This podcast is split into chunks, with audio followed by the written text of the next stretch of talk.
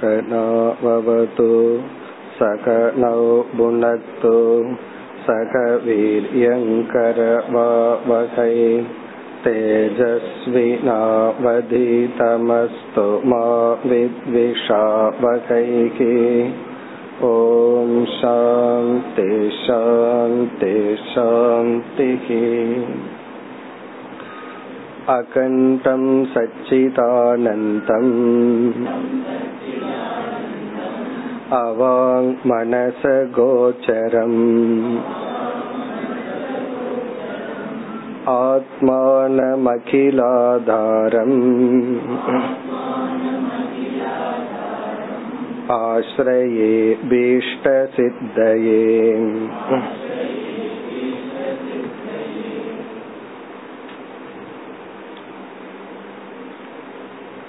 பக்கம் இருநூத்தி நாற்பத்தி ஏழு, இருநூத்தி இருபத்தி மூன்றாவது பகுதி. ததுக்தம் புத்த அத்வைத சதத்வஸ்ய யதேஷ்டாசரணம் யதி சுனாம் தத்வத்ருஷாம் சைவ கோபேதோ சுசிபக்ஷணே இதி பிரம்மவித்வம் ததா முக்த்வா ச ஆத்மக்ஞோ நச இதரக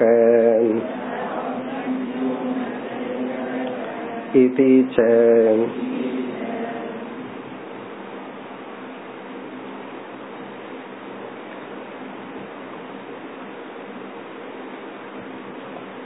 ஆசிரியர் ஜீவன் முக்தி விவேக முக்தியை பற்றிய கருத்துக்களை கூறி நிறைவு செய்ய இருக்கின்றார். ஜீவன் முக்தன் என்பவன் ஆத்ம ஞானத்துடன் தான் பிரம்மஸ்வரூபமாக அனைத்து விதமான சம்சாரத்திலிருந்தும் விடுதலை அடைந்து இருப்பவன். இதை சுருக்கமாக கூறி, ஞானம் அஞ்ஞானத்தை நீக்குகின்றது, அஞ்ஞானத்தின் விளைவாக வந்த சம்சாரமும் அந்த ஞானத்தினால் நீக்கப்படுகின்றது. இந்த கருத்தை கூறினார்.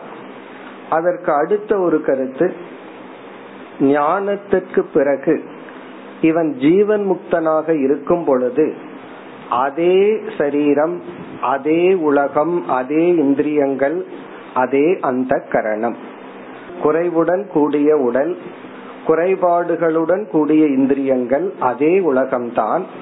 இருப்பினும் அதனுடைய செயல்களால், விளைவுகளால் அவன் பாதிக்கப்படுவதில்லை.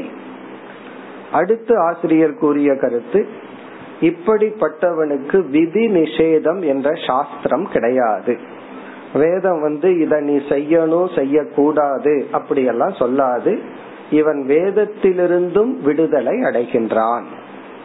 இத கேட்ட உடனே ஒரு சந்தேகம் வரலாம், அப்படி என்றால் அவன் யதேஷ்டாச்சாரியா இருக்கலாமா, அவன் விரும்புறபடி அதர்மப்படி வாழ்க்கை இருக்கலாமா என்றால், ஆசிரியர் அது சம்பவிக்காது, அது இருக்காது. காரணம், அவனுடைய அசுப வாசனைகளை எல்லாம் சாதகனாக இருக்கும் பொழுதே நீக்கிவிட்டான்.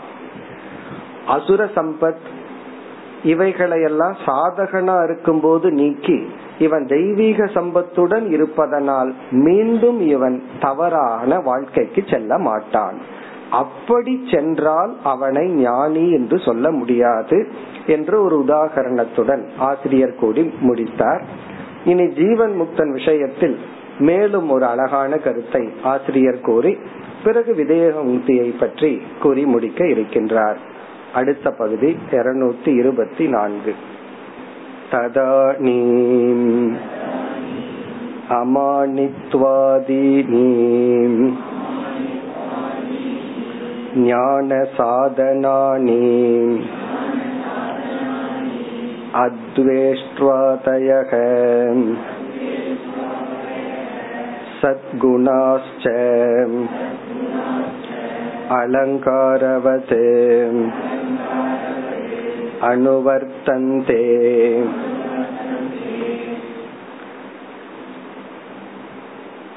இந்த பகுதியிலும் இதற்கு அடுத்த பகுதியிலும் மேலும் ஒரு அழகான கருத்தை ஆசிரியர் கூறுகின்றார்.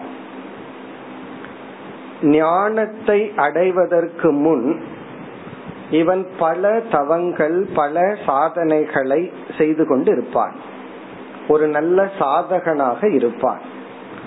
சாதனை என்றாவே கிளேஷம், அதுல ஒரு கஷ்டம் இருக்கு. தவம்னு சொன்னாவே சந்தோஷமா இல்ல, கஷ்டம் இருக்குன்னு அர்த்தம். அப்ப ஞானத்துக்கு முன்னாடி எத்தனையோ குணங்கள் பண்புகளை எல்லாம் கடினப்பட்டு இவன் பின்பற்றி கொண்டு இருந்தான். ஞானத்துக்கு பிறகு இவன் சாதகனே இல்லை, இவன் ஒரு சித்த புருஷன்னா எதையும் கஷ்டப்பட்டு செய்ய மாட்டான் என்றால் சில நற்பண்புகள் எல்லாம் அவனிடத்துல எந்த நிலையில இருக்கும்? அதற்கு இங்க ஆசிரியர் பதில் சொல்றாரு, எந்த பண்புகளை தவங்களை கடினப்பட்டு வேதனையுடன் ஒரு காலத்துல பின்பற்றி கொண்டிருந்தானோ அதெல்லாம் இந்த ஞானிக்கு ஸ்வபாவமாக இயற்கையாக இருக்கும். இப்ப மூச்சுடுறதுக்கு நம்ம கஷ்டப்படுறது இல்லை, அன்லஸ் ஏதாவது நோய் இருந்தா. அது எப்படி இயற்கையா நேச்சுரலா இருக்கோ அதே போல ஞானத்திற்கு முன்னாடி என்னென்ன சாதனைகளை எல்லாம் கடினப்பட்டு பின்பற்றி கொண்டிருந்தானோ அதெல்லாம் இந்த ஞானியானவன் சுபாவமா இயற்கையா நேச்சுரலா ஒரு அலங்காரமாக அவனிடம் இருக்கின்றது. முன்ன வந்து ஒரு தவம் பண்ணணும்னா அது ஒரு பெரிய கடினம், இப்ப வந்து அலங்காரம் மாலையை போல சுபாவமாக இருக்கின்றது. இப்ப இந்த கருத்தை தான் சங்கராச்சாரியார் அடிக்கடி தன்னுடைய பாஷ்யத்துல சொல்லுவார், ஞானிகளினுடைய முக்தர்களினுடைய சுபாவம் அவங்க எது நேச்சுரலா செய்யறாங்களோ அது சாதகனுடைய சாத்தியம் அப்படின்னு சொல்லுவார். சாதகன் கஷ்டப்பட்டு அடைய வேண்டித்தது ஞானியினுடைய இயற்கை சுபாவம். அத அந்த கருத்தை தான் இங்க சொல்றார். அதாவது வந்து சாதகன் சாதகனா இருக்கும் பொழுது கர்வம் வந்துடக்கூடாது, நம்ம வந்து நம்ம உயர்வா பேசிடக்கூடாதுன்னு ரொம்ப கவனமா அலர்ட்டா கஷ்டப்பட்டு அதை ஃபாலோ பண்ணுவான். எந்த விதத்திலயும் நான் கர்வப்பட்ட கூடாது, எந்த விதத்திலயும் என்ன உயர்வா காட்டிக்கொள்ள கூடாது, இப்படி எல்லாம் கஷ்டப்படுவான். ஞானத்துக்கு பிறகு இவைகள் எல்லாம் நேச்சுரலா இருக்குமா? அதத்தான் சொல்றார், ததானி அப்பொழுது ஞான நிஷ்டனுக்கு அமானித்வாதீனி ஞான சாதனானி. பதிமூன்றாவது அத்தியாயத்துல கீதையில பகவான் அமானித்துவம் அதம்பித்துவம்னு பண்புகளை எல்லாம் சொல்லி இருக்கார்.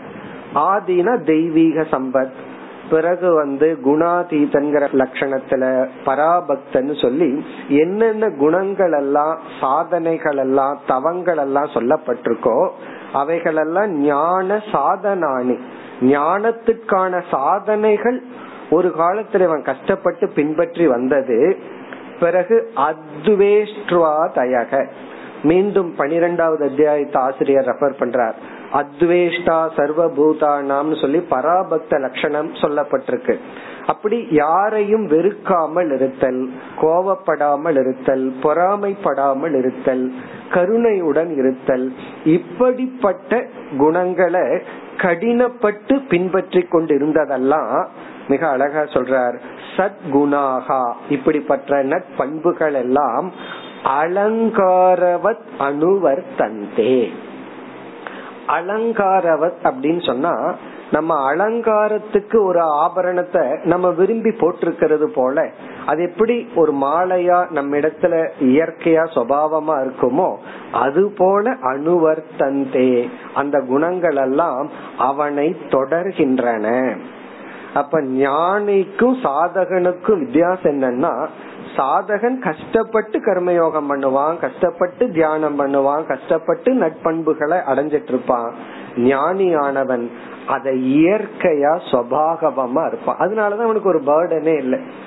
எப்படி கோபம் வராம இருக்கிறது ரொம்ப டென்ஷனா இருக்குன்னு ஒருத்தர் சொல்லுவார், இவன் கோபம் வராம இருக்கிறது தான் என் நேச்சர், கோபம் வர்றதுக்கு தான் அவன் கஷ்டப்பட்டு ஏதாவது டென்ஷன் அடையணும். அப்படி ஞானிக்கு வந்து நற்குணங்கள் இயற்கையாக தொடரும். இதத்தான் சங்கரர் வந்து சாதகனுடைய சாத்தியம் ஞானியினுடைய சுபாவம்னு அடிக்கடி சொல்லுவார். இனி இதே கருத்து ஒரு கொட்டேஷன் கொடுக்கிறார் நைஷ்கர்மிய சித்தியிலிருந்து. ததுக்தம் உத்பன்ன ஆத்ம அவபோதஸ்ய ஹத்வேத்வாதயோ குணாகாம் அயத்னதோ பவந்த்யஸ்ய நது சாதன ரூபிணகம் இதி. ஆசிரியர் தான் சென்ற பகுதியில சொன்ன கருத்துக்கு நைஷ்கர்மிய சித்தியிலிருந்து பிரமாணம் கொடுக்கிறார். மிக அழகா நைஷ்கர்மிய சித்தியில சுரேஸ்வராச்சாரியார் இந்த கருத்தை கூறியுள்ளார். உற்பன்ன ஆத்ம அவபோதஸ்ய, உற்பன்ன ஆத்ம அவபோதஸ்ய, உற்பன்னா தோன்றிய, ஆத்ம அவபோதகன ஞானம், ஆத்ம அவபோதகன ஆத்ம ஞானம், உற்பன்னா அடைந்த, ஆத்ம ஞானத்தை அடைந்த ஞானிக்கு ஹி அத்வேஷ்ட்வாதயக குணாஹா. மீண்டும் பகவத்கீதையவே நைஷ்கர்மிய சித்தி ஆச்சாரியர் ரெஃபர் பண்றார். அத்வேஷ்டா சர்வபூதானா மைத்ர கருண ஏவச்சன்னு சொல்லி, எந்த ஜீவனையும் வெறுக்காமல் இருத்தல், அன்புடன் இருத்தல், இது போன்ற குணாகா அயத்னதக அஸ்ய பவந்தி. ரொம்ப அழகான சொல். அயத்னதகன முயற்சி இல்லாமல் அவனிடம் இருக்கும். அஸ்ய இந்த ஞானிக்கு அயத்னதக எந்த விதமான எஃபர்ட்டும் இல்லாம இயற்கையா இருக்கும். நது சாதன ரூபினக, அந்த குணங்கள் எல்லாம் ஒரு சாதனமா அவனுக்கு இருக்காது. சாதன ரூபினகன்னா நான் இப்ப எப்படியாவது கோபத்தை கட்டுப்படுத்தணும், எப்படியாவது வெறுக்காம இருக்கணும், இந்த சூழ்நிலையில நான் பொறாமப்படாம இருக்கணும், அப்படி நினைச்சு சில சாதனைகள் எல்லாம் நம்ம பண்ணுவோம். தியானம் பண்ணுவோம், ஜபம் பண்ணுவோம், நம்ம அலர்ட் பண்ணிக்குவோம். இந்த இடத்துல இத பேசணும், இத பேசாம இருக்கணும், இப்படி எல்லாம் எப்படி நம்ம அலர்ட் பண்ணி கஷ்டமா ஒரு அவேர்னஸோட சாதனையா பண்ணிட்டு இருக்கிறோமோ அப்படி ஞானிக்கு இருக்காது. அப்ப நம்ம எப்ப முடிவு பண்ணலாம்? சில பேருக்கு சந்தேகம் வரும், நான் ஞானின்னு எப்படி எப்ப கண்டுபிடிக்கிறது அப்படின்னு. என்ன அடையாளம்னா, அடையாளம் இதுதான், இந்த குணங்கள் எல்லாம் என்னுடைய சுபாவமா இருந்துட்டா எனக்கு ஞான நிஷ்டை வந்தாச்சு, இந்த குணங்களை நான் முயற்சி செய்து அடையணும் அப்படின்னு சொன்னா நான் சாதகன் என்று மிக அழகா சொல்லியிருக்கார். அயத்தனதக பவந்தி, அயத்தனம்னா முயற்சி இல்லாமல் சுபாவமாக சத்குணங்கள் எல்லாம் ஞானிக்கு இருக்கும். இப்ப இந்த பகுதியுடன் ஜீவன் முக்தி என்ற தலைப்பை ஆசிரியர் நிறைவு செய்து விட்டார். இனி அடுத்த இரண்டு இறுதி பகுதியில் இவன் எவ்வளவு காலம் ஜீவன் முக்தனா இருப்பான், பிராரப்த கர்மம் முடிகிற வரைக்கும். முடிஞ்சதற்கு பிறகு அவன் மீண்டும் சரீரத்தை எடுக்க மாட்டான். அவன் அடைவது விதேக முக்தி. இந்த உடல் போனதுக்கு அப்புறம் அவன் பிரம்மஸ்வரூபமாகவே இருந்து மீண்டும் பிறப்பதில்லை. இதைத்தான் அடுத்த பகுதியில் கூறுகின்றார். அதனுடைய தலைப்பு விதேக முக்தி இருநூத்தி இருபத்தி ஆறு. கிம் பகுணாம் அயம் தேகயாத்ராம் மாத்ரார்த்தம் இச்சா அனிச்சாம் அபரேச்சாம் பிராபிதானி சுக துக்க லக்ஷணானி ஆரப்த பலானி அனுபவன் அந்தகரண ஆபாசாதீனாம் அவபாசகஹ சன் தத் அவசானே பிரத்யக் ஆனந்த பரபிரம்மணி பிராணே லீனே சதி அஜ்ஞானம் தத்கார்யம் சம்ஸ்காராணாம் அபி விநாசாத் பரம கைவல்யம் ஆனந்த ஏகரசம் அகில பேத பிரதிபாசரகிதம் அகண்ட பிரம்ம அவதிஷ்டதே.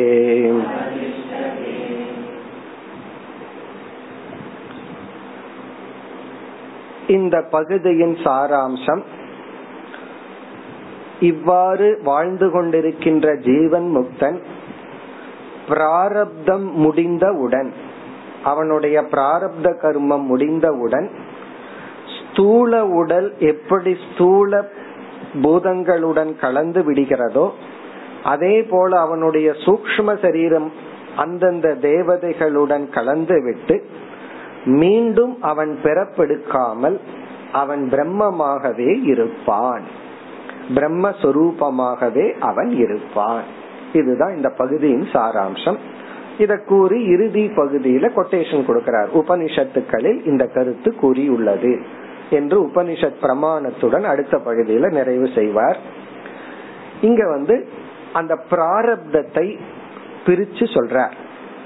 பிராரப்தம் மூன்று விதமான பிராரப்தத்தை சாஸ்திரத்துல பிரிச்சு சொல்றாங்க. ஃபர்ஸ்ட் பிராரப்தம்னால நமக்கு ஞாபகம் இருக்கும், தெரியும், இந்த சரீரத்துக்கு காரணமான பாப புண்ணியங்கள், மனித சரீரத்துக்கு காரணமான பாப புண்ணியம். இந்த பாப புண்ணியம் ஓரளவுக்கு பிப்டி பிப்டி பர்சன்ட் இருந்தா நமக்கு மனித சரீரம் கிடைக்குது. அந்த பாப புண்ணியம் என்ன பண்ணும் அப்படின்னா, சில சமயம் இன்பகரமான, சில சமயம் துன்பகரமான சூழ்நிலையை கொடுக்கும். அது நோயா இருக்கலாம், வேற ஏதாவது, உடலுக்கு அப்படிப்பட்ட சூழ்நிலையை கொடுக்கும். இந்த பிராரப்தத்தை நம்ம எப்படி பிரிக்கிறோம்? ஒன்று இச்சா பிராரப்தம்.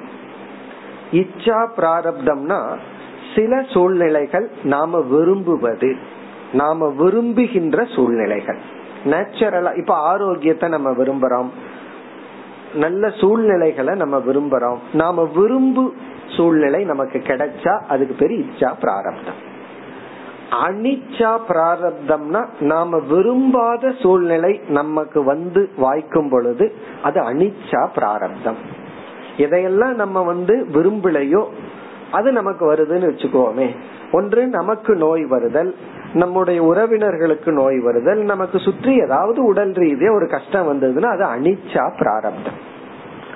மூன்றாவது விதமான பிராரப்தம் நம்முடைய விருப்பு வெறுப்புக்கு அப்பாற்பட்டது. அத நான் விரும்பவும் இல்லை, வெறுக்கவும் இல்லை. பர இச்சா பிராரப்தம். பர இச்சா பிராரப்தம்னா ஞானிக்கு இத செய்யணும்னு கிடையாது, இத செய்யக்கூடாதுன்னு இல்லை. சூழ்நிலை, ஒரு ஞானிக்கு இத நீங்க செய்யுங்கன்னு ஒரு சூழ்நிலை அமைஞ்சா அதை செய்வார், இல்லைன்னா செய்ய மாட்டார். இப்ப சங்கரர் வந்து கிரந்தம் எல்லாம் எழுதினார், அப்படி ஒரு சூழ்நிலை இருந்தது, செஞ்சார். அவருக்கு விளக்கம் எழுதுறதுனால சந்தோஷம், எழுதாததுனால ஒரு லாஸ், அப்படி எல்லாம் ஒண்ணும் கிடையாது. இப்ப பர இச்சா அப்படின்னா அந்த செயல் ஞானிக்கு விருப்பு வெறுப்பு ரெண்டும் கிடையாது, அல்லது கஷ்டம் நஷ்டம் ரெண்டும் கிடையாது, சூழ்நிலையினால் அதை அவன் செய்கின்றான், அது பர இச்சா. அப்படி நம்மளுடைய வாழ்க்கையில அப்படி வரும். சிலது நம்ம விரும்பி செய்வோம், சிலது நம்ம விரும்பி வேண்டான்னு விடுவோம், சிலது விருப்பம் இருக்காது வெறுப்பம் இருக்காது, சரி மத்தவங்களுக்காக இதை செய்யலாம், செஞ்சாலும் ஒண்ணுதான் செய்யாட்டி ஒண்ணுதான், அது பர இச்சா பிராரப்தம். இப்படி மூன்று விதமான பிராரப்தம் ஞானத்திற்கு பிறகும் வரும். ஞானத்திற்கு பிறகும் முக்தனா இருந்தாலும் அவனுக்கு நோய் வரும், ஏதாவது கஷ்டங்கள் வரும், அல்லது விருப்பம் இருக்கோ இல்லையோ சில இன்பங்கள் எல்லாம் அவனுக்கு வரும். சிலதெல்லாம் அவனுக்கு விருப்பம் இருக்கோ இல்லையோ சூழ்நிலைக்குள்ள எது விரும்புறாங்களோ அதை அவன் செய்வான். இந்த மூன்று விதமான பிராரப்தத்தை அவன் அனுபவித்துக் கொண்டு பிராரப்தம் முடிந்தவுடன் அவன் பிரம்மஸ்வரூபமாக இருப்பான். அதுதான் இதனுடைய சாராம்சம். இப்பொழுது பார்த்தால் கிம் பகுனா. கிம் பகுனா அப்படின்னா ஒரு விதமான எக்ஸ்பிரஷன், இதுக்கு மேல என்ன சொல்றதுக்கு இருக்கு, நம்ம முடிச்சுக்கலாம் அப்படிங்கிற மாதிரி ஒரு எக்ஸ்பிரஷன். இதெல்லாம் வந்து சமஸ்கிருதத்தில் இருக்கிற ஒரு விதமான எக்ஸ்பிரஷன். சில நூல்கள் எல்லாம் இகக்கலு அப்படின்னு ஆரம்பிப்பாங்க. இகக்கலுனா இப்பொழுது அப்படிங்கறது போல கிம்பகுனா அப்படிங்கறது ஒரு கன்க்ளூஷன் எக்ஸ்பிரஷன். கிம்பகுனான்னு சொல்ல வேண்டியதெல்லாம் சொல்லியாச்சு, இதுக்கு மேல என்ன சொல்றதுக்கு இருக்கு, நம்ம முடிச்சுக்கலாம் அப்படிங்கிற மாதிரி ஒரு அர்த்தம் கிம்பகுனா. அயம் இந்த ஞானியானவன் தேக யாத்ரா மாத்ரார்த்தம். தேக யாத்ரா அப்படின்னா இந்த சரீரம் வாழ்க்கை மாத்திரம்னா மட்டும், இவனுக்கு வந்து இந்த உடலை வச்சு இதை நான் அச்சீவ் பண்ணி ஆகணும், இது என்னுடைய லட்சியம், இதை நான் பிடிச்சாகணும், இப்படி எல்லாம் ஒண்ணும் கிடையாது. ஏதோ தேக யாத்ரா, யாத்ரானா இந்த ஜீவித்து இருத்தல் மாத்திரம், அதுதான் அவனுடைய கோலே. அதாவது உங்களுடைய லட்சியம் என்னன்னா உயிரோடு இருக்கிறதா லட்சியம், உன் மூச்சுட்டு இருக்கிறனா அதுதான் லட்சியம். அதுக்கு மேல என்ன பண்ணுவீங்கன்னா எவ்வளவு நாள் இருக்குதோ அது வரைக்கும் இருப்பேன், அவ்வளவுதான். அதுதான் தேக யாத்ரா மாத்திரம், வேற லட்சியம் இவனுக்கு கிடையாது. ஏன்னா மனசு நிறைஞ்சிருக்கு. தேக யாத்ரா மாத்திரார்த்தம் இச்சா அனிச்சா அபரேச்சா பிராபிதானி. பிராபிதானினா இப்படிப்பட்ட, இதில் தூண்டுகின்ற, இப்படி ரூபமாக உள்ள, நம்ம பார்த்த இச்சா இச்சா பிராரப்தம், அதாவது சிலதெல்லாம் விரும்பி வர்றத நம்ம விரும்புறோம். அனிச்சா சில வர்றத நம்ம விரும்புறதில்ல. எக்ஸாம்பிள் நோய், உடலுக்கு ஒரு நோய் வந்ததுன்னா யாராவது விரும்புவாங்களா? அனிச்சா. பர இச்சான்னா அத நான் விரும்புறேன்னும் இல்ல, விரும்பலிங்கிறது கிடையாது, மற்றவர்களுடைய விருப்பத்துக்காக செய்யறேன். உண்மையிலேயே ஞானியினுடைய லைஃப் ஸ்டைல் பார்த்தா மற்றவர்களுடைய விருப்பத்தின்படி தான் இருக்கும். ஏன்னா தனக்குன்னு ஒண்ணு இல்லாத போது இவனாக ஒரு சூழ்நிலையை போய் உன்னை பண்ணணும்னு இல்லைங்கும் போது மற்றவர்கள் இவனை என்ன செய்ய விரும்புறாங்களோ அதுதான் பர இச்சா.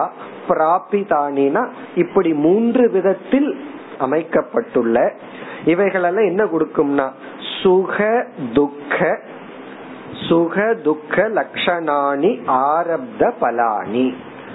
இவைகளெல்லாம் சுகம் அல்லது துக்கத்தை கொடுக்கும். இது உடல் அளவில். இங்க ஆசிரியர் தெளிவுபடுத்திடுறார், நீ ஞானியானாலும் உனக்கு உடல்லையும் சுகம் துக்கம் மாறி மாறி வரத்தான் வரும். சுக துக்க லட்சணானினா இப்படிப்பட்ட பலனை கூடிய, இப்படிப்பட்ட தன்மை உடைய ஆரப்த பலானி. இந்த பிராரப்த கர்மத்துக்கு ஆரப்த பலம் என்று சொல்வது உண்டு. இங்க பிராரப்தத்தை பிராரப்தம் சொல்றோம், பிராரப்த கர்மன்னு சொல்றமே, அந்த இடத்துல கர்மனா பலம் அர்த்தம். பிராரப்த கர்ம பலம் அதை இங்க தெளிவுபடுத்துறாரு.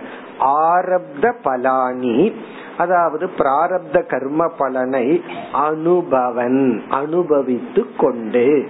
இவன் ஏன் அனுபவிக்கிறான்? ஏன்னா இந்த தேகம் இருக்கு, பிராரப்தம் இருக்கு, அதை அவன் அனுபவித்து கொண்டு.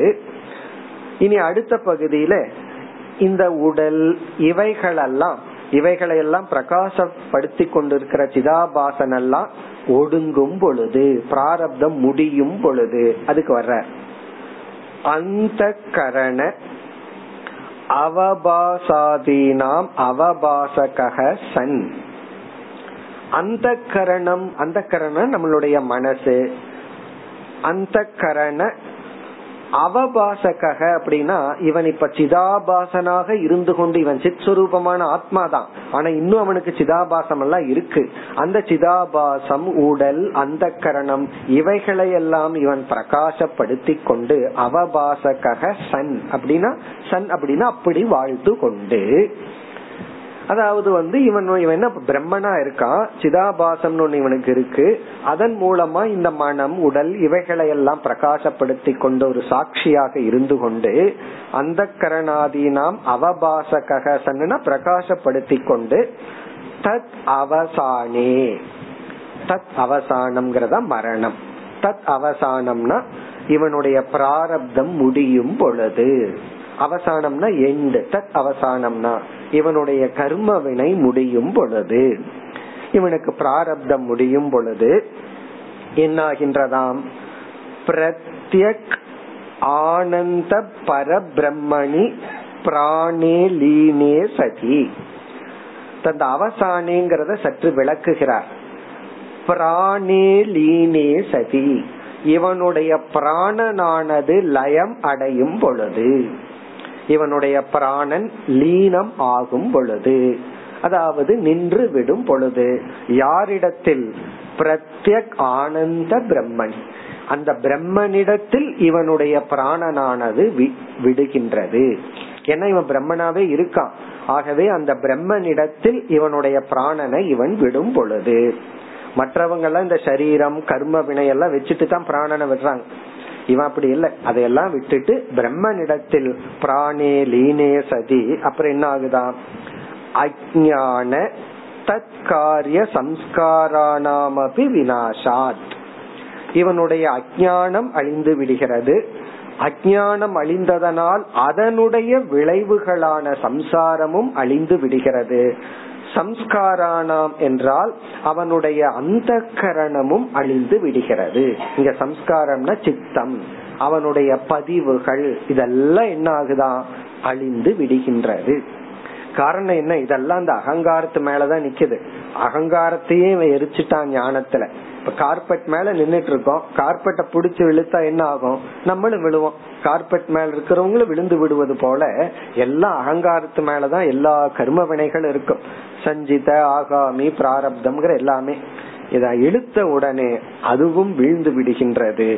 அப்படி சம்ஸ்காராணாம் அபி விநாசாத், இந்த கர்ம வினை முடிந்து பிராரப்தம் முடிந்து எல்லாம் அழிந்தவுடன் அடுத்த பகுதியில பரபிரம்மத்தினுடைய லட்சணத்தை சொல்லி இப்படிப்பட்ட பரபிரம்மனாக அவன் வீற்றிருக்கின்றான். பரம கைவல்யம். பரம கைவல்யம் அப்படின்னா மேலான மோட்சத்துடன் அவதிஷ்டதேன இவன் நிற்கின்றான். கேவலம் அப்படின்னா இரு ஒன்றாக இருத்தல். பரம கைவல்யம்னா தான் மட்டும் இருத்தல், தான் பிரம்மனாக மட்டும் அத்வைதமாக மட்டும் இருத்தல் என்ற நிலையில் அவன் இருக்கின்றான். சரி, அந்த நிலையில எப்படி இருக்கும்னா ஆனந்த ஏகரசம், ஆனந்த சொரூபமாகவே. ஏன்னா தனியா தான் மட்டும் இருக்கான்னு சொன்னா அவனுக்கு வந்து தனியா இருக்கானே அதுவும் சம்சாரமா அப்படிங்கிற சந்தேகம் வந்துடலாம். ஆனந்த ஏகரசம், ஏகரசம்னா ஏகஸ்வரூபம், சாரம், ஆனந்த சொரூபமாகவே அவன் இருந்து பிறகு எந்த விதமான துவைதமும் அந்த இடத்தில் இல்லை. அதை விளக்குகின்றார். அகில பேத பிரதிபாச ரஹிதம். பிரதிபாசம்னா தோன்றுவது. அகில பேதம், எல்லா விதமான வேற்றுமையையும் நீங்கிய நிலையில், எல்லா விதமான வேற்றுமையும் நீங்கிய நிலையில் அகண்ட பிரம்ம அவதிஷ்டதே, அவன் அகண்ட பிரம்மனாக இருக்கின்றான். அவதிஷ்டதேனா he remains, அவன் அப்படி இருக்கான். எப்படி? அகண்ட பிரம்மனாக. இப்ப இந்த பகுதியில ஆசிரியர் வந்து ஒரு ஞானத்தை அடைந்த ஞானியானவன் பிராரப்த கர்மம் இருக்கும் வரை உயிரோடு இருந்து பிராரப்த கர்மம் முடிந்தவுடன் மற்றவர்களுடைய மரணத்துல என்ன ஆகுதுன்னா ஸ்தூல சரீரம் மட்டும் அஞ்ச பஞ்சபூதத்துல கலந்துருது. சூக்ஷ்ம சரீரம் அது அப்படியே இருந்து வேறொரு ஸ்தூல சரீரத்தை எடுக்கின்றது. அந்த இடத்துல என்ன பண்ணும்னா சூக்ஷ்ம சரீரம் வேறொரு இடத்துக்கு போறதுக்கு இந்த டிரான்ஸ்போர்ட்டுக்காக ஒரு சரீரத்தை எடுத்துக்கும். அத சாஸ்திரத்துல ஜல சரீரம்னு சொல்லுவார்கள். ஒரு ஒரு வெஹிக்கிள் போல அதை எடுத்துட்டு சொர்க்கத்துக்கோ நரகத்துக்கோ வேறு ஒரு மனித சரீரமோ வேற ஏதாவது ஒரு சரீரத்துக்கு போகும். அந்த இடத்துல மனம், அந்த கரணம், சிதாபாசன் இதெல்லாம் இருக்கும். இது வந்து அஞ்ஞானிகளினுடைய தொடர்ச்சி. ஞானிக்கு என்ன ஆகுதுன்னு சொல்றாரு இங்க, இந்த அந்த கரணம் இவைகளையெல்லாம் விளக்கி கொண்டிருந்த இந்த சிதாபாசன், அந்த கரணம் இவைகளும் அந்தந்த தேவதைகளுடன் கலந்து விட்டு இவன் மீண்டும் பிறக்காமல் ஆனந்த பிரம்மனாகவே இருக்கின்றான். அதனாலதான் ஒரு சித்தர்கள் மகான்கள் அடைஞ்ச சமாதியில வந்து நம்ம உன்ன நினைச்சிட்டு இருக்க கூடாது, அவங்க எல்லாம் இங்கேயே குடிகொண்டு இருக்காங்க அப்படின்னு சொல்லி. அப்படி அல்ல, அவர்கள் வாழ்ந்து போன அந்த சம்ஸ்காரம், அந்த இடம் தூய்மையாக்கப்பட்டிருக்கு. அதனால நம்ம அங்க போனோம்னா நமக்கு அதுல ஒரு பக்குவம் இருந்ததுன்னா சில பாபங்கள் நீங்க ஒரு இன்ஸ்பிரேஷன் கிடைக்கும். அவர்கள் எல்லாம் அங்க உயிரோடையோ ஜீவ சமாதினா அப்படியே அங்க உன்ன அவங்க இருக்காங்க அப்படின்னு அர்த்தம் கிடையாது. அவர்கள் பிரம்ம ரூபமா இருக்கார்கள். ஆனா ஒரு முக்தி அடைந்த இடம், அந்த ஒரு உடல் இருந்த இடம், அந்த உடலுமே, அந்த உடல்ல இருந்து முக்தி அடைஞ்சதுனால உடலுமே தூய்மை ஆகின்றது. அதனால அங்கெல்லாம் போனோம்னா நமக்கு ஒரு ஒரு இன்ஸ்பிரேஷன் இருக்குமே தவிர அந்த ஞானிகள் எல்லாம் அங்கேயே இருக்காங்க அப்படின்னு நம்ம நினைக்க கூடாது. அப்படி இருந்தா அவர்கள் ஞானிகள் அல்ல. ஏன்னா அவர்கள் ஸ்தூல சரீரம் போய் சூக்ஷ்ம சரீரமும் சென்று அவர்கள் பிரம்ம ரூபமாக இருக்கின்றார்கள். ஏன்னா நம்ம தமிழ்நாட்டுல ஒரு கல்ச்சர் ஒரு காலத்துல இருந்தது, ஒரு ஞானி அல்லது மகான் தபஸ்வி இறந்துட்டா அதுக்கு கீழ் அத கீழ் அவருடைய உடலை வச்சு அதுக்கு மேல ஒரு சிவலிங்கத்தை வச்சு விடுவார்கள். பல சிவன் கோயில் பாத்தீங்கன்னா அது ஞானியோட சமாதியா தான் இருக்கும், உள்ளூர் ஞானிகள் இருப்பார்கள். ஏன்னா அதுக்குன்னு ஒரு மகத்துவம் இருக்கு. அதுக்காக அதே ஞானி அதே நாம ரூபத்தோட வர்ற டிவோட்டிஸ்களை அருள் பண்ணலான்னு காத்துட்டு இருப்பாருன்னு எடுத்து நினைச்சுக்க கூடாது. அந்த ஞானி முக்தனாக இருப்பார், அந்த சித்தர் முக்தனா இருப்பார். ஆனால் அவருடைய நாம ரூபம் எல்லாமே போயிரும், பிரம்ம ரூபமாக மட்டும் இருக்கின்றார். இனி அடுத்த இறுதி பகுதியில் உபனிஷத் பிரமாணத்துடன் ஆசிரியர் நிறைவு செய்கின்றார். இருநூற்று இருபத்தி ஏழு. ந தஸ்ய பிராணா உத்க்ராமந்தி அத்ரைவ சமவலீயந்தே விமுக்தஸ்ச விமுச்யதே இத்யாதி ஸ்ருதேகே.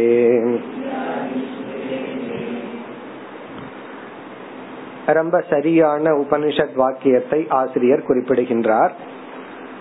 ந தஸ்ய பிராணா உத்க்ராமந்தி. தஸ்ய அந்த ஞானிக்கு, பிராணாகா சூக்ஷ்ம சரீரமானது, ந உத்க்ராமந்தி மீண்டும் வெளியே சென்று வேறொரு உடலை எடுப்பதில்லை. ந உத்க்ராமந்தினா டிராவல் பண்ணுவதில்லை, அது வந்து மீண்டும் பயணிப்பதில்லை. பிராணாகங்கிறது இங்க சூக்ஷ்ம சரீரம். ஸ்தூல சரீரம் ஞானிக்கும் அஞ்ஞானிக்கும் அழிஞ்சு போறது சமந்தான். ஆனா ஞானிக்கு வந்து மீண்டும் சூக்ஷ்ம சரீரம் வெளியே சென்று அது வந்து எங்காவது வேறொரு உடலை எடுக்கிறதோ லோகத்துக்கு போறதோ கிடையாது. ந உத்க்ராமந்தி.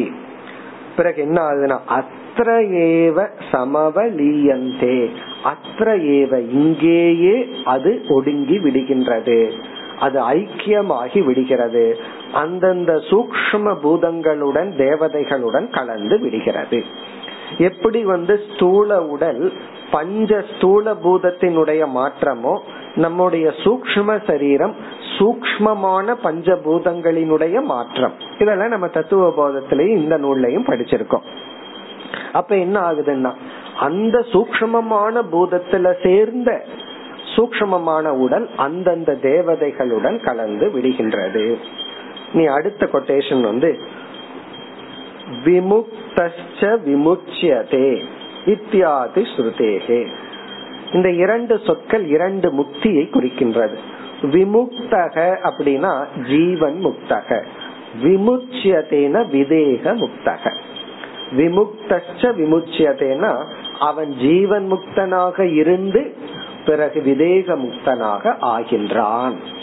இப்ப விமுக்தகன்னா அவன் உயிரோட இருக்கும் பொழுதே சரீரத்தோடு இருக்கும் பொழுதே உடல் ரீதியான சுகதுக்கத்தை அவன் அனுபவிக்கிறானே தவிர மானசீகமான சம்சாரத்தை அனுபவிப்பதில்லை. இந்த இடத்துலதான் ரொம்ப கவனமா நம்ம புரிஞ்சுக்க வேண்டியது, உடலுக்கு வர்ற துயரம் சம்சாரம் அல்ல. உடலுக்கு வர்ற துயரம் சம்சாரம்னு ஒரு லட்சணத்தை கொடுத்துட்டோம்னா விதேக முக்தி தான் முக்தின்னு ஆயிரும். அப்படி சில பேர் இருக்காங்க, சில தத்துவவாதிகளே உடம்பு இருக்கிற வரைக்கும் நமக்கு மோட்சம் இல்லைன்னு நினைப்பார்கள். அப்படி அல்ல, உடலுக்கு வர்ற துயரத்தை நாம் ஒரு தவமாக எடுத்துக்கொள்ளலாம். அந்த கஷ்டத்தையே நாம எடுத்துக்கிற விதத்துல அது சம்சாரமா தவமாங்கிறது மாற்றப்படுகிறது. ஒரு நோய் வந்தாலே நோய் வந்து ஆட்கொண்டாருன்னெல்லாம் ஏன் சொல்றோம், ஒரு நோய் வந்தா அதையும் கூட நம்ம தவமா பார்க்கலாம்.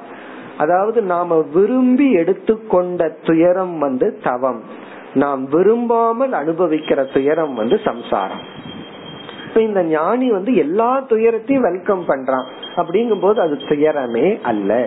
அதனாலதான் ஒரு கோணத்துல ஞானிய பொறுத்த வரைக்கும் ஞானம் வந்ததுக்கு அப்புறம் பிராரப்த கர்மமும் கிடையாதுன்னு ஒரு கான்செப்ட் இருக்கு. மத்தவங்க கேக்குறாங்களே பிராரப்தம் இல்லைன்னா எப்படி அவன் உயிரோடு இருப்பான், அதுக்கு பதில் சொல்றதுதான் ஓகே பிராரப்தத்தை ஒத்துக்கிறோம் அப்படின்னு. ஏன்னா பிராரப்தமும் அவன் கடந்துட்டான், ஏதோ மேலோட்டமா அவன் வாழ்ந்த மாதிரி நமக்கு தெரிகின்றது. இப்ப விமுக்தகன உயிரோடு இருக்கும் பொழுதே அவன் ஜீவன் முக்தனாக இருந்து விமுட்சியதே என்றால் அவனுடைய பிராரப்தம் முடிந்தவுடன் அவன் மீண்டும் பிறப்பதில்லை, விதேக முக்தியை அவன் அடைகின்றான். இந்த விஷயத்துல பல விசாரங்கள் மேலும் செய்துள்ளார்கள். இப்போ ஒருத்தன் ஜீவன் முக்தனா இருந்துட்டு இருக்கான், அவன் ஜீவன் முக்தனா இருக்கும்போது திடீர்னு ஏதாவது கீழே விழுந்துடுறான், தலையில அடிபட்டுறது, மெமரி எல்லாம் லாஸ் ஆயிருதுன்னு வச்சுக்கோமே, அல்லது அடுத்த எக்ஸ்டென்ஷன்ல போய் சொல்லுவாங்க ஏதாவது உணவுலையோ கெமிக்கல் சேஞ்ச் வந்து அவனுக்கு வந்து பைத்தியமே பிடிச்சிடுதுன்னு வச்சுக்கோமே, அவன் எல்லா மெமரியும் இழந்துட்டான், அல்லது வந்து மனநோயாளியா மாறிட்டான், அப்ப அவனுக்கு விதேக முக்தி கிடைக்குமா அப்படின்னு ஒரு விசாரம். அதுக்கு அங்க என்ன எஸ்டாப்ளிஷ் பண்ணிருக்காங்கன்னா அவன் கண்டிப்பாக விதேக முக்தியை அடைகின்றான். அவனோட பிராரப்தத்துல ஏதோ ஒரு காரணத்துல அவனால ஜீவன் முக்தியை அனுபவிக்க முடியலையே தவிர ஒரு ஞானத்தை அடைஞ்சு ஒருத்தன் ஜீவன் முக்தனா ஒரு நாள் இருந்தாலும் போதும், அதற்கு பிறகு அவன் எவ்வளவு மெமரியை லூஸ் பண்ணி இருந்தாலும் உடல்ல என்ன நோய் வந்தாலும் அது வந்து அவனுக்கு விதேக முக்திக்கு தடையாக இருக்காது என்பதுதான் சாஸ்திரத்தினுடைய நிச்சயம். ஏன்னா வயதாக எல்லாமே மறந்துட்டு வருதே, கடைசி காலத்துல நான் இதையும் அகம் பிரம்மாஸ்மி எல்லாம் ஞாபகம் வச்சுக்க மாட்டேனே, மரண படுக்கையில ஒண்ணுமே ஞாபகத்துக்கு இருக்காது, அப்ப நான் என்ன ஆவேன் அப்படிங்கிற பயமே நமக்கு வேண்டாம். நம்ம நார்மலா இருக்கும்போது இந்த ஞானம் வந்து உள்ள போயிட்டு, இன்னும் சொல்லுவார்கள் ஒரு சில விபரீத பாவனைகள் சில பழக்கங்கள் அது இருந்தாலும் கூட அவன் வந்து ஞான நிஷ்டை அடைந்து விட்டால், இவன் நிதித்தியாசனத்தினுடைய லாஸ்ட் ஸ்டேஜில் இருக்கும் போதே இறந்து விட்டாலும் அவனுக்கு விதேக முக்தி உண்டு. காரணம் என்னன்னா அந்த பழக்கத்தை நீக்கிறதுக்கு அவனுக்கு டைம் இல்லாம போச்சு, அந்த நிதித்தியாசனத்தை லாஸ்ட் ஸ்டேஜ்ல செய்யறதுக்கு காலம் இல்லையே தவிர இவன் ஞானத்தை அடைஞ்சிட்டாலே அந்த ஞானமே இவனுக்கு விதேக முக்தியை கொடுத்துரும். ஜீவன் முக்தியை நல்லா அனுபவிக்கணும்னா இந்த விபரீத பாவனைகளை எல்லாம் முழுமையா நீக்கன அனுபவிக்கலாம் என்று சாஸ்திரத்துல வந்து ஞானம் ஞான நிஷ்டை ஓரளவுக்கு அடைஞ்சிட்டாவே நம்ம மீண்டும் பிறக்க மாட்டோம். ஏன்னா ரொம்ப பேர்த்துக்கு அவ்வளவு ஒரு நம்பிக்கை, இந்த ஜென்மத்துல எனக்கு ஹோப் கிடையாது, பார்க்கலாம் பின்னாடிதான் பார்க்கணும் அப்படிங்க, அப்படி எல்லாம் கிடையாது. நம்மால இந்த ஜென்மத்திலேயே ஞான ஞான நிஷ்டை அடைய முடியும். இந்த குற்ற உணர்வு லாஸ்ட் ஸ்டேஜ்ல வர்றதுக்கு என்ன காரணம்னா மனதினுடைய தன்மையை நம்ம அக்செப்ட் பண்ணிக்காததுதான். மைண்ட்னு இருந்தா டுவெண்ட்டி ஃபோர் ஹவர்ஸ் பர்ஃபெக்டா அது வேலையை செய்யணும், டிஸ்ட்ராக்ஷன் வரக்கூடாது, அது எப்பொழுதுமே நான் சொல்றபடி நடந்துக்கணும்னு எதிர்பார்க்கவே கூடாது, அதனுடைய போக்குல விட்டுறணும் நம்ம. அப்படின்னா அது அதர்மம் பண்ணலாமான்னு ஏற்கனவே எச்சரிச்சுட்டார், அதர்மம் மாதிரி போச்சுன்னா அதை கண்ட்ரோல் பண்ணணும், இல்லைன்னா அது அதனுடைய விருப்பத்துக்கு விட்டு அதோட போராடாம ஞானத்தோட மன நிறைவோட வருகின்ற இன்ப துன்பங்களை ஏற்றுக்கொண்டு. இந்த வேதாந்தம்ங்கிறது ஒரு கோர்ஸ் கிடையாது, அதை நம்ம படிச்சுட்டு அந்த ஞானத்தோட வாழ்றதுதான் வேதாந்தம். சாஸ்திரம் படிச்சு முடிச்சிடறோம், முடிச்சுட்டு அந்த அறிவோட வாழ்றதுதான் வேதாந்தமே தவிர படிக்கிறதுங்கிறது ஒரு போர்ஷன். பிறகு நம்மளே அந்த ஞான நிஷ்டைய அடைஞ்சிட்டோம் அப்படின்னா அதனுடைய பலன் விதேக முக்தி. இத்துடன் இந்த நூல் முடிவடைகிறது. நம்ம வந்து இப்ப சுருக்கமா முழு வேதாந்த சாரத்தினுடைய சாரத்தை பார்ப்போம். ஆசிரியரே இதுக்கு வேதாந்த சாரம்னு தான் பேர் வச்சிருக்காரு, இருந்தாலும் அதுல ஒரு சாரத்தை நம்ம பார்த்துருவோம். இப்ப இந்த பகுதியை நம்ம வந்து ஆறு போர்ஷனா பிரிச்சோம், இந்த வேதாந்த சாரத்தை ஆறு பகுதியா பிரிச்சோம். முதல் பகுதி வந்து ஒன்றாவது பகுதியிலிருந்து முப்பத்தி ஓராவது செக்ஷன் வரை இது ஒரு உரைநடையா இருந்ததுன்னு பார்த்தோம். அதுவரை ஒரு இன்ட்ரோடக்ஷன் படிச்சோம். இந்த இன்ட்ரோடக்ஷன்ல வந்து மூன்று முக்கிய கருத்துக்கள்னு பார்த்தோம். ஒன்று வந்து பிரார்த்தனையுடன் ஆசிரியர் அறிமுகப்படுத்தினார், பிரேயரோட. அதத்தான் நம்ம வந்து கடைசி வகுப்பு வரைக்கும் அகண்டம் சச்சிதானந்தம் சொல்லிட்டு இருந்தோம். அடுத்த பிரேயர் குருவை நமஸ்கரிச்சார். அதற்கு பிறகு அனுபந்த சதுஷ்டயம் சொன்னா உங்களுக்கு ஞாபகம் வந்துடும், அனுபந்த சதுஷ்டயம்னு பார்த்தோம். அதாவது எந்த ஒரு ஆசிரியர் நூல் எழுதுறதுக்கு முன்னாடி இந்த நான்கு கருத்துக்களை சொல்லணும், யாருக்காக எழுதப்பட்டது, என்ன விஷயம், இதெல்லாம் நம்ம பார்த்தோம். அதுலயே சாதன சதுஷ்டய சம்பத்திய பெருசா நம்ம பார்த்தோம், அதத்தான் நம்ம விளக்கமா பார்த்தோம். நான்கு விதமான குணங்கள். பிறகு அடுத்தது மூன்றாவது டாபிக் வந்து குரு உபசதனம். இந்த ஞானத்துக்காக குருவை நாடி செல்லுதல். அதாவது சிரவண காலத்துல ஹண்ட்ரட் பெர்சன்ட் குருவை நாடி சென்று சாஸ்திரத்தை கேட்கணும், படிக்க கூடாது. மனநத்துல பிப்டி பர்சன்ட் தான் குருவினுடைய சாஸ்திரத்தினுடைய துணை. ஏன்னா சந்தேகம் வரும்போது அப்பப்ப நிதித்தியாசன காலத்துல ஹண்ட்ரட் பெர்சன்ட் நம்மளுடைய ரெஸ்பான்சிபிலிட்டி.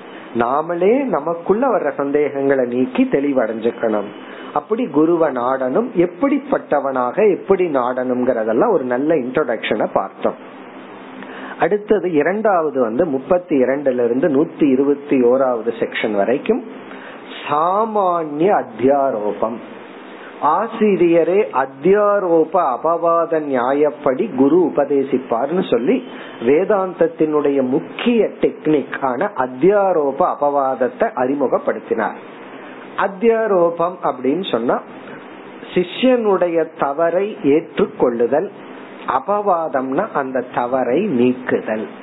சிஷ்யனுடைய தப்பை எடுத்துட்டு பிறகு அந்த தப்பை நீக்கிறது. இந்த இடத்துல அத்தியாரோபம்ங்கிற இடத்துலயே சிருஷ்டிய கொண்டு வந்துட்டார். அதாவது வந்து இந்த படைப்பே இறைவனுடைய அத்தியாரோபம். நம்ம இந்த உலகத்தை அத்தியாரோபம் பண்ணல. நம்ம பண்றதுன்னா நம்மளே படைச்ச மாதிரி ஆயிடுறோம். கனவைத்தான் நம்ம அத்தியாரோபம் பண்றோம். பகவான் இந்த அத்தியாரோபம் பண்றார். பிறகு பகவான் படைச்ச இந்த சிருஷ்டில நம்ம என்ன தப்பு பண்ணி இருக்கிறோம் அப்படின்னா, இந்த சிருஷ்டிய பகவான் மித்தியாங்கிற தன்மையில படைச்சிருக்கார். நாம செஞ்ச தவறு வந்து சத்தியம்ங்கிற எண்ணத்துல அத அணுகிறோம். அதுதான் ப்ராப்ளமே. பகவான் இத விளையாட்டா படைச்சார், பொய்யா படைச்சார். நாம் மெய் என்ற உணர்வுடன் இந்த சிருஷ்டியை அணுகி இருக்கிறோம். இதுதான் ப்ராப்ளம். அப்ப பகவான் படைச்ச இந்த சிருஷ்டி எப்படி எல்லாம் படைச்சார், அதான் சாமானிய அத்தியாரோபம். சாமானிய அத்தியாரோபம்னு இங்க ஆசிரியர் சமஷ்டி வெஷ்டிங்கிற கான்செப்ட்ல கொண்டு போனார். அதாவது வந்து இந்த உடல் வெஷ்டி, இந்த பிரபஞ்சம் சமஷ்டி, இந்த கான்செப்ட்ல ஆசிரியர் எடுத்துட்டு போனார். இது இறைவன் படைத்த உலகம். அடுத்த மூணாவது டாபிக் வந்து விசேஷ அத்தியாரோபம். நூத்தி இருபத்தி ரெண்டுல இருந்து நூத்தி முப்பத்தி ஆறு வரைக்கும் விசேஷ அத்தியாரோபம். இந்த விசேஷ அத்தியாரோபத்துலதான் நாம செய்யற தவறுகள். பகவான் இந்த உடலை படைச்சார். அத அஞ்சு கோஷமா பிரிச்சுட்டோம். நம்ம என்ன பண்ணி இருக்கிறோம், ஒவ்வொரு கோஷம் நான் தான் நான் தான் நம்ம நினைச்சிருக்கிற தவறு.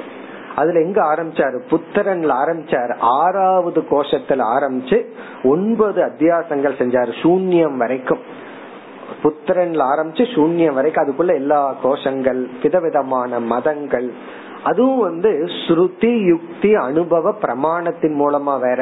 நான் வந்து ஸ்ருதி வாக்கியத்தின் படி புத்திரன் தான் ஆத்மா, ஸ்ருதி வாக்கியின் படி அன்னமய கோஷம் தான் ஆத்மா, அனுபவம், பிறகு வந்து அனுமானம், இப்படி எல்லாம் ஒரு தத்துவமே உருவாகி உள்ளதுங்கறதையும் ஆசிரியர் கூறினார்.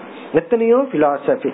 காரணம் என்னன்னா, ஒரு பிலாசபி வந்து எப்படி உருவாகுதுன்னா, ஒரு லெவல் வரைக்கும் திங்க் பண்ணி அதுக்கு மேல திங்கிங்க ஸ்டாப் பண்ணி அதுதான் கன்க்ளூஷன் போது ஒரு தத்துவமா உருவாகுது. அதனால ரொம்ப பேர் வந்து அதுதான் அப்படின்னு நினைச்சிட்டு வருகிறார்கள். அதை நம்ம கடந்து போய் இறுதியா அத்வைதம் வரைக்கும் வரணும். அதெல்லாம் ஆசிரியர் சொல்லி விசேஷ அத்தியாரோபத்தை முடிச்சார். இப்ப சாமானிய அத்தியாரோபம்ங்கிறது இறைவன் படைத்த உலகம். விசேஷ அத்தியாரோபம்ங்கிறது அதன் மீது நாம் ஏற்றி வச்சு நாம் ஒரு சம்சாரியா இருந்துட்டு இருக்கிறத அழகா விளக்கினார். இனி அடுத்தது மேஜர் அபவாதம். நூத்தி முப்பத்தி ஏழுல இருந்து நூத்தி எண்பதாவது பகுதி வரை அபவாதம்ங்கிற தலைப்பு. இதுதான் முக்கியமான தலைப்பு. அதாவது சென்ட்ரல் தீம் அல்லது டீச்சிங் சொன்ன இந்த பகுதி தான். கொஞ்சம் கடினமாகத்தான் ஆசிரியர் இதை கொடுத்திருந்தார். நம்ம ரொம்ப சில டெக்னிக்கலா விளக்கம் போகாம சுருக்கமா சாராம்சமா பார்த்தோம். இந்த அபவாதத்துல என்ன நம்ம பார்த்தோம், எப்படி சிருஷ்டி தோன்றியதோ அந்த ரிவர்ஸ் ஆர்டர்ல சிருஷ்டிய நீக்கிட்டு வந்தார். அதாவது நம்ம அதுக்கு பார்த்த உதாரணம், பூமியிலிருந்து பஞ்சு வருது, பஞ்சிலிருந்து நூல், நூலிலிருந்து துணி, துணியிலிருந்து ஷர்ட் வந்ததுன்னு பார்த்தோம். அத நீக்கிட்டே வர்ற, ஷர்ட்ங்கிறது ஒண்ணு கிடையாது, துணி தான். துணின்னு ஒண்ணு கிடையாது, நூல் தான். நூல்னு ஒண்ணு கிடையாது, பஞ்சு தான். பஞ்சுன்னு ஒண்ணு கிடையாது, பூமி தான். அந்த ஆர்டர்ல வந்து ஃபர்ஸ்ட் போர்ஷன் என்ன பண்ணார், எல்லாத்தையும் நீக்கிட்டு வந்தார். அதாவது ஸ்தூலமான உலகத்தை அண்டத்துல போட்டு அத சூக்ஷ்ம பிரபஞ்சத்துல போட்டு அத காரண பிரபஞ்சத்துல போட்டு அப்படியே நீக்கிட்டு வந்தார். இது வந்து ஒரு போர்ஷன். இதுதான் மேஜர் டீச்சிங்ல அபவாதம்ங்கிற பகுதியில ஃபர்ஸ்ட் பார்த்தது. ரிவர்ஸ் ஆர்டர்ல நெகேட் பண்ணிட்டு வர்றது. அடுத்தது இங்க நம்ம பார்த்த விசாரம் மகா வாக்கிய விசாரம். இந்த இடத்துலதான் தத்துவமசிங்கிற மகா வாக்கிய விசாரத்தை ஆசிரியர் செய்தார். இந்த மகா வாக்கிய விசாரத்துக்குள்ள லட்சணாத்ரயத்தை விசாரம் பண்ணார். இந்த வாக்கியம் வந்து எப்படி நமக்கு ஞானத்தை கொடுக்கும் அப்படிங்கிற விஷயத்துல வந்து ஜெகல் லட்சணா, அஜகல் லட்சணா, ஜெகா ஜெகல் லட்சணா அப்படிங்கிற மூன்று விதமான லட்சணைகளை பார்த்தோம். பிறகு மூன்று விதமான சம்பந்தத்தின் மூலமா இந்த ஞானம் நமக்கு சாஸ்திரம் புகட்டுகிறதுன்னு பார்த்தோம். அதாவது வந்து சாமானாதிகரண்ய, விசேஷண விசேஷிய, அகண்டார்த்த போதகம், இதெல்லாம் நம்ம பார்த்தோம். அதாவது வந்து எல்லா சொற்களும் ஒரே பொருளை குறிக்கின்றது. அதுதான் மகா வாக்கியம் ஒரு சாமானாதிகரண்யம்னு பார்த்தோம். ஒரு சென்டென்ஸ்ல எத்தனை சொற்கள் இருக்கோ அத்தனை பொருள்களை குறிக்கும். ராமர், லட்சுமணர், சீதா தேவி காட்டுக்கு சென்றார்கள். இதுல ராமன்கிற சொல் ஒருத்தர் குறிக்குது, லட்சுமணன்கிற சொல் ஒருத்தர் குறிக்குது, சீதைங்கிறது ஒருத்தர் குறிக்குது, காடுங்கிறது ஒருத்தர் குறிக்குது. ஆனா தத்துவமசிங்கிறதுல வந்து ராமபிரான், லட்சுமணனுடைய சகோதரன், இப்படி எல்லாம் ராமருக்கே அடைமொழி சொல்லி அவர் காட்டுக்கு சென்றார்னு சொன்ன இங்க பத்து சொற்களும் ராமரையே குறிக்கின்றது. அதே போல ததுங்கிற சொல்லும் துவங்கிற சொல்லும் சாமானாதிகரண்யம். அதுதான் முக்கியமா நமக்கு அறிமுகப்படுத்தினார். இரண்டுக்கும் ஒரே ஒரு பொருளை தான் குறிக்குது. மற்ற வாக்கியத்துல ஒவ்வொரு சொற்களும் ஒவ்வொரு அர்த்தத்தை குறிக்கும். ஆனா தத்துவமசிங்கிற மகா வாக்கியத்துல ததுங்கிற சொல்லும் ஒரே ஒரு பொருளை மையமா வச்சிருக்கு, துவங்கிற சொல்லும் ஒரே ஒரு பொருளை மையமா வச்சிருக்கு. அந்த பொருள் என்னன்னா அதுதான் பிரம்ம, அதுதான் ஆத்மா அப்படின்னு சொல்லி இது சொல்ற விதம் சமஷ்டி நோக்கில தத்துங்கிற சொல்லும், வெஷ்டி நோக்கில துவங்கிற சொல்லும் அதே ஆத்ம தத்துவத்தை குறிக்கின்றது என்று சொன்னார். பிறகு இந்த அபவாத பகுதியிலேயே அடுத்த டாபிக் தத்துவமசிங்கிற மகா வாக்கியத்துல, அதாவது மகா வாக்கிய விசாரம், லட்சணாத்ரய விசாரம், அகண்டார்த்த போதகம்னு சம்பந்தத்ரய விசாரம், இதெல்லாம் பண்ணி முடிச்சிட்டு அடுத்ததா அகம் பிரம்மாஸ்மிங்கிற சொல்லுக்கு வந்தார். இதுவும் அபவாதம்ங்கிற தலைப்புக்குள்ளேயே செஞ்சார். ஏன்னா குரு வந்து தத்துவமசின்னு உபதேசம் பண்ணினதுக்கு அப்புறம் அதை கேக்குற சிஷ்யன் வந்து எப்படி புரிஞ்சுக்கிறான், அகம் பிரம்மாஸ்மின்னு புரிஞ்சுக்கிறான். இப்ப அகம் பிரம்மாஸ்மிங்கிற ஞானம் சிஷ்யனுக்குள்ள எப்படி ஏற்படுது, அந்த விசாரத்தை நம்ம இங்க மேற்கொண்டோம். இதுதான் இந்த பகுதியினுடைய கடினமான பகுதி. அங்க அகம் பிரம்மாஸ்மிங்கிற விசாரம் பண்றதுக்கு மனம் தேவை அப்படிங்கிற ஒரு கருத்தை சொன்னார். இந்த இடத்துலதான் இந்த சிதாபாசனுடைய ரோல் என்ன அப்படிங்கிற கருத்தெல்லாம் விருத்தி வியாப்தி பல வியாப்திங்கிறது ஒரு டெக்னிக்கல் டேர்ம். அந்த கருத்தையெல்லாம் இங்க சொன்னார். விருத்தி வியாப்தி பல வியாப்தின்னு சொன்னா ஞாபகத்துக்கு வரும். அதாவது வந்து நம்ம சிதாபாசன் மனம் ஜடமானது, அதுக்குள்ள இருக்கிற சிதாபாசன் ஜடமான பொருளை விளக்கி நமக்கு அறிவை கொடுக்கணும். இந்த சிதாபாசன் பார்க்கிற பொருளே பிரம்மனா இருந்தா அதுவே சேதனம். இப்ப வந்து சூரியனுடைய துணை கொண்டு மற்ற பொருளை பார்க்கிறோம். சூரியனையே பார்க்கணும்னா சூரியனுடைய ரிஃப்ளெக்ஷன் தேவைப்படுமா? அதே போல சைத்தன்யத்தினுடைய பிரதிபிம்பமா இருக்கிற சிதாபாசன் ஜட பொருள்களை பற்றி அறிவை கொடுக்குது. அந்த சிதாபாசன் பிரம்மத்தையே கிரகிச்சுக்கும் போது சிதாபாசனுடைய தேவை இல்லை, அதனால மனம் தேவையில்லை. ஆனாலும் அந்த எண்ணம் வரணுமே, அதுக்கு மனம் தேவை. இப்ப நமக்கு வந்து மனம் ஒரு கோணத்துல தேவையில்லைன்னு சாஸ்திரத்துல சொல்லி இருக்கு, இனி ஒரு கோணத்துல தேவைன்னு சொல்லி இருக்கு. நமக்கு என்னன்னா இந்த டெக்னிக்கல எல்லாம் விட்டுட்டு தூய்மையான மனதுனாலதான் ஆத்ம ஞானத்தை அடைய முடியும். அந்த கருத்தை ஆசிரியர் கூறினார். இதுதான் ஒரு மேஜர் போர்ஷன் அபவாதம்ங்கிற பகுதியில. இதற்கு பிறகு ஐந்தாவது பகுதி நூத்தி எண்பத்தி ஒன்றிலிருந்து இருநூத்தி பதினைந்தாவது பகுதி வரை சாதன பிரகரணம். இது ஒரு அழகான பிரகரணம், சாதன பிரகரணம். இந்த சாதன பிரகரணத்துல பேசிய சாதனைகளை நம்ம ரெண்டா பிரிச்சிடலாம். ஒன்று ஞான யோக சாதனைகள், ஞான யோக சாதனை ஒன்று, அத வந்து ஆசிரியர் வந்து மூன்று ஸ்டேஜா பிரிச்சார், சிரவண மனன நிதித்தியாசனம். இந்த இடத்துல ஆசிரியர் வந்து ஒரு ஸ்டெப் எக்ஸ்ட்ராவா போய் சமாதிங்கிறதையும் சேர்த்திட்டார். அத சாதாரணமா நிதித்தியாசனத்துக்குள்ள நம்ம இன்க்ளூடு பண்ணுவோம். இப்ப சிரவண மனன நிதித்தியாசன சமாதி இதெல்லாம் ஞான யோகம்ங்கிற சாதனை. டைரக்டா இதத்தான் ஞான யோகம்னு சொல்றோம். இதுல சிரவணம் ஷட்வித தாத்பரிய லிங்கம் முதல் ஷட்விதமான தாத்பரிய லிங்கத்தை பயன்படுத்தி உபனிஷத்து என்ன சொல்லுதுன்னு புரிஞ்சுக்கிறது. மனனம் சந்தேகம் இல்லாம வேற மதத்தை வாதிகள் இருந்து எந்த கேள்வி வந்தாலும் அதுல அசையாம இருக்கிறது மனனம்னு பார்த்தோம். நிதித்தியாசனம் இந்த விபரீத பாவனை வராம இருக்கணும்னு பார்த்தோம். பிறகு என்ன பண்ணனார், சவிகல்பக சமாதி நிர்விகல்பக சமாதின்னு அழகா சொன்னார். அதுல அந்த சவிகல்பக சமாதிக்கு ஆசிரியர் கொடுத்த லட்சணம் ரொம்ப முக்கியமா மனசுல வச்சுக்கணும். அதாவது களிமண்ணுனால செய்யப்பட்ட யானைய வந்து அறிவுடையவனும் அறிவில்லாத குழந்தையும் பார்க்குது.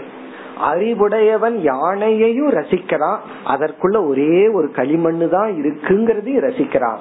குழந்தை வந்து களிமண்ண தெரிஞ்சுக்காததுனால அத பந்து பயந்து கொண்டு அந்த யானையை பார்த்து அது பயந்துக்குது. அதே போல ஞானி இந்த துவைதத்தை பார்த்து கொண்டிருந்தாலும் இதற்குள் இருக்கிற அத்வைத ஞானத்துடன் தான் பார்க்கிறான்.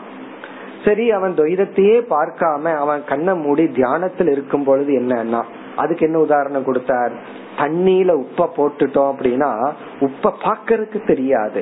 அது போல அவன் நிர்விகல்பக சமாதியில் இருக்கும் பொழுது அந்த வேற்றுமை அற்றவனாக அவன் இருக்கிறான். விவகாரத்துக்குள்ள வரும் பொழுது அவன் வேற்றுமையோடு இந்த உலகத்தை பார்த்து கொண்டிருந்த பொழுதும் அவன் இந்த உலகத்திலிருந்து பாதிக்கப்படாதவன். மிக அழகான உதாரணம். இது வந்து ஞான யோக சாதனை. பிறகு அடுத்தது என்ன செய்தார், சரி இந்த ஞான யோகம் சிரவணம் பண்ணி ஞானம் வரணும், பிறகு மனனம் நடக்கணும், நிதித்தியாசனம் நடக்கணும். இந்த ஞான யோகத்துக்கு எப்படி தயார் செய்து கொள்வது, அதுதான் கடினம். ஞான யோக சிரவண மனன நிதித்தியாசனம்ங்கிறது சாப்பிடுறது போல. பசிங்கிற துயரத்தை நீக்கணும்னா சாப்பிடுதலை போல சிரவண மனன நிதித்தியாசனம். யாரும் சொல்லக்கூடாது நான் கஷ்டப்பட்டு சிரவணம் பண்றேன், கஷ்டப்பட்டு மனனம் பண்றேன்னு. சாப்பிடுறது யாராவது கஷ்டப்பட்டு சாப்பிடுறேன்னு சொல்லுவோமா? சாப்பிடுறது எவ்வளவு சுகமோ அதே போல சிரவணம்ங்கிறது ஒரு சுகம். ஆனா எது கஷ்டம்னா சமைக்கிறது தான் கஷ்டம். சாப்பிடுறதுக்கு தயார் பண்றமே அது கஷ்டம். அதே போல இந்த ஞான யோகத்துக்கு தயார் பண்றது கடினம். உடனே ஆசிரியர் என்ன பண்றார், பதஞ்சலியினுடைய அஷ்டாங்க யோகத்தை கொண்டு வந்தார். இந்த பதஞ்சலியினுடைய அஷ்டாங்க யோகம் என்ன பண்ணுதுன்னா, யம நியம இந்த எட்டு அங்கங்களும் நம்மை தயார்படுத்துகின்றது அப்படின்னு சொல்லி அதனுடைய லட்சணங்களை ஆசிரியர் கூறினார். அதையும் நம்ம பார்த்தோம், சுருக்கமா பார்த்தோம். அதாவது நியமங்கள் யமம்னா என்ன, இப்படி ஸ்தூல சரீரத்தினுடைய ஆக்டிவிட்டிஸ்ல ஆரம்பிச்சு அதுக்கப்புறம் அப்படியே பிராணாயாமம், பிரத்யாகாரம், தாரணா, தியானம், சமாதி இதெல்லாம் பார்த்து முடிச்சோம். பிறகு ஆசிரியர் இனி ஒரு கருத்து இதுல சேர்த்து இருந்தார். இந்த தியானத்துக்கும் சாதனைகளுக்கும் நான்கு விதமான தடைகள் வரும். அத பதஞ்சலி கூறியுள்ளார். ஒன்னு வந்து விக்ஷேபம், மைண்ட் டிஸ்ட்ராக்ட் ஆகிறது, அதுக்கு வைராகியம் அபியாசம்ங்கிறது உபாயம். அடுத்தது வந்து நித்ரா, அதாவது ரஜோகுணம் அதிகமா இருந்தா விக்ஷேபம்ங்கிறது, தமோ குணம் அதிகமாயிட்டா நித்ரா. மூன்றாவது வந்து கஷாயம் அப்படின்னு ஒன்னு சொன்னார்.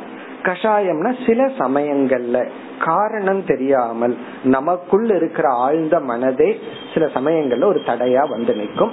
அதை நீ புரிஞ்சிட்டு அலர்ட்டா இருந்து பொறுமையா இருந்தா போயிரும் அப்படின்னு சொன்னார். பிறகு நான்காவது ரசாஸ்வாதம், அதுவும் முக்கியமான தடைன்னு பார்த்தோம். நம்ம வந்து வேதாந்தம் படிச்சுட்டோம் அப்படின்னா இந்த வேதாந்த சாரம் போன்ற நூல்கள் எல்லாம் ஃபர்ஸ்ட் படியிலிருந்து லாஸ்ட் படி வரைக்கும் ரூட்டை காமிச்சு கொடுத்துரும். நம்ம என்ன பண்ணுவோம், நாம எந்த இடத்துல இருக்கிறோம் அப்படிங்கறத ஃபர்ஸ்ட் பார்க்கணும். ரூட் மேப், வேதாந்த சாரம், தத்துவ போதம், விவேக சூடாமணி போன்ற நூல்கள் எல்லாம் it's a full route map மாதிரி ஆரம்பத்திலிருந்து கடைசி வரைக்கும் இருக்கிற அந்த சின்ன பாதைகளை கடைசி வரைக்கும் காமிச்சு கொடுத்துரும். நம்ம என்ன பண்ணணும், நான் எந்த ஸ்டேஜ்ல இருக்கிறேன்னு பார்த்துட்டு அப்படியே படிப்படியா முன்னேறி போகணுமே தவிர எனக்கு இதுவே பிடிச்சது, ஜபமே பிடிச்சது, கர்மயோகமே ரொம்ப பிடிச்சு போச்சு, ஆனா அதுலயே இருந்துறேன், ஆளை விட்டுருங்க அப்படின்னு சொல்லக்கூடாது. அதுதான் ரசாஸ்வாதம். ஒரு சாதனைய சந்தோஷமா ஃபாலோ பண்ணும் போது அதுல இருந்து வர சைடு எஃபெக்ட், இன்பம், ஒரு செக்யூரிட்டி, ஒரு மகிழ்ச்சி, அதுவே போதும்னு நிக்காம அதற்கு அடுத்த சாதனைக்கு போயிட்டே இருக்கணும். எது வரையினா நம்ம இன்னைக்கு பார்த்து முடிச்சோமே, இந்த சாதனைகள் எல்லாம் நேச்சுரலா இயற்கையா நம்ம கிட்ட வர்ற வரைக்கும் நம்ம அந்த சாதனைகளை தொடர்ந்து செய்து கொண்டு இருக்க வேண்டும். அந்த ரசாஸ்வாதத்தை சொல்லி ந ஆஸ்வாசயேத் ரசம் தத்ர நிசங்க பிரக்ஞயா பவேத்னு சொன்னார். அந்த அசங்கத்துவம், பற்றின்மை, இன்பத்திலும் பற்றின்மை.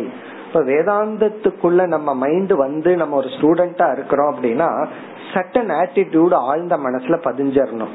அது ஒரு ஆட்டிடியூடு வந்து ஐ வாண்ட் ஹண்ட் பிளஷர், அதாவது இன்பத்துக்கு இன்பத்தை நான் நோக்கி வேட்டையாடி கொண்டிருக்க மாட்டேன். எப்ப பார்த்தாலும் எதுல பார்த்தாலும் எவ்வளவு இன்பம் கிடைக்கும், எவ்வளவு இன்பம் கிடைக்கும் அப்படின்னு இந்த ஹண்டிங் ஃபார் பிளஷர் இருக்கே, அது எனக்கு வேண்டாம். ஏன்னா அதுவே வரும், ஏன்னா பிராரப்தம் இருக்கே, நம்ம சும்மா இருந்தாலும் இன்பங்கள் வரத்தான் வரும், அதுவே போதும். அதுக்கப்புறம் இனி ஒரு ஆட்டிடியூட் என்ன தெரியுமோ, ரன்னிங் அவே ஃப்ரம் பெயின், துயரத்தை கண்டு ஓட மாட்டேன், இன்பத்தை துரத்த மாட்டேன், துயரத்தை கண்டு ஓட மாட்டேன். இந்த ரெண்டு கருத்து ஆழ்ந்த மனசுல பதிஞ்சிட்டா நம்ம சாஸ்திரம் படிக்கிறோமோ இல்லையோ, மற்ற குணங்கள் இருக்கோ இல்லையோ, we are Vedantic student, நம்ம வந்து ஃபிட் ஆயிட்டோம்னு அர்த்தம். காரணம் என்ன, துன்பத்தை கண்டு ஓடுறதுதான் பாதி ப்ராப்ளம், இன்பத்தை நாடி ஓடிட்டு இருக்கிறது அனதர் பாதி ப்ராப்ளம். இந்த ரெண்டு எனக்கு கிடையாது, இன்பம் வரும், அது வரட்டும், அது ஒரு பிரிஃபரன்ஸா வரட்டும், துன்பமா வரட்டும், நான் பயந்து ஓடல, நான் ஃபேஸ் பண்றேன். இந்த ரெண்டும் இல்லாதவர்கள் தான் கர்ம காண்டிகள். அதனாலதான் ஏதாவது ஒரு கஷ்டம் வருதா, தலைவலிக்கிற மாதிரி கற்பனை பண்ணிட்டு அதுக்கு ஒரு ஹோமம் பண்றது, அதுக்கு ஒரு பூஜை பண்றது, அதுக்கு ஒரு ஜோசியம் பார்த்துட்டு, இதெல்லாம் என்னன்னா பயம், இன்ப துன்பம் வந்துருமோ, துன்பம் வந்துருமோ. அதே போல இன்பம் வராதா வராதா, அதுக்கு ஏதாவது சண்டி ஹோமம் பண்ணு, அதை பண்ணு, இதெல்லாம் நல்லதுதான். ஆனா இதுலயே நம்ம இருந்தோம் அப்படின்னா பிறகு நம்ம வேதாந்திகள் அல்ல. அதுதான் இந்த ரசாஸ்வாதம்ங்கிற இடத்துல நம்ம புரிஞ்சுக்க வேண்டிய கருத்து. பிறகு இறுதியாக இருநூத்தி பதினாறுல இருந்து இருநூத்தி இருபத்தி ஏழு வரை நம்ம பார்த்து முடித்த ஜீவன் முக்தி, விவேக முக்தி. இந்த ஜீவன் முக்தி, விவேக முக்தியில நம்ம என்ன பார்த்தோம், சந்தோஷமா இருக்கிறது ஜீவன் முக்தன், அவனிடத்துல அத்வேஷ்டாதயக குணாக அமானித்வாதயக அலங்காரவத் அனுவர்த்தந்தே, அது அலங்காரத்தை போல அவனிடம் இருக்கும். எது வரைனா பிராரப்தம் முடியும் வரை. பிராரப்தம் முடிந்தவுடன் அவன் முக்தியை அடைகின்றான். அதனால நமக்கு ஞானம் வந்து ஓரளவுக்கு ஞான நிஷ்டை வந்தாவே போதும். ஹண்ட்ரட் பர்சன்ட் மைண்ட் பர்ஃபெக்டா இருக்கணும்னு எதிர்பார்க்க கூடாது. இந்த லாஜிக்கா ஆரம்பத்துல ஃபாலோ பண்ணிடக்கூடாது. ஹண்ட்ரட் பர்சன்ட் பர்ஃபெக்ட் வேண்டாம், இருந்துட்டு போகட்டும் அப்படின்னு ஹண்ட்ரட் பர்சன்ட் முயற்சி பண்ணுவோம். லாஸ்ட் ஸ்டேஜ்ல அதனுடைய வழியில் அதை விட்டுட்டு நிறைவா இருந்து இந்த உலகத்திலிருந்து நீங்குதல் தான் முக்தி. இதுதான் இந்த வேதாந்த சாரத்தினுடைய சாராம்சம். இத்துடன் நாமும் நிறைவு செய்வோம். ஓம் பூர்ணமத பூர்ணமிதம் பூர்ணாத் பூர்ணமுதச்யதே பூர்ணஸ்ய பூர்ணமாதாய பூர்ணமேவாவசிஷ்யதே. ஓம் சாந்தி சாந்தி சாந்தி.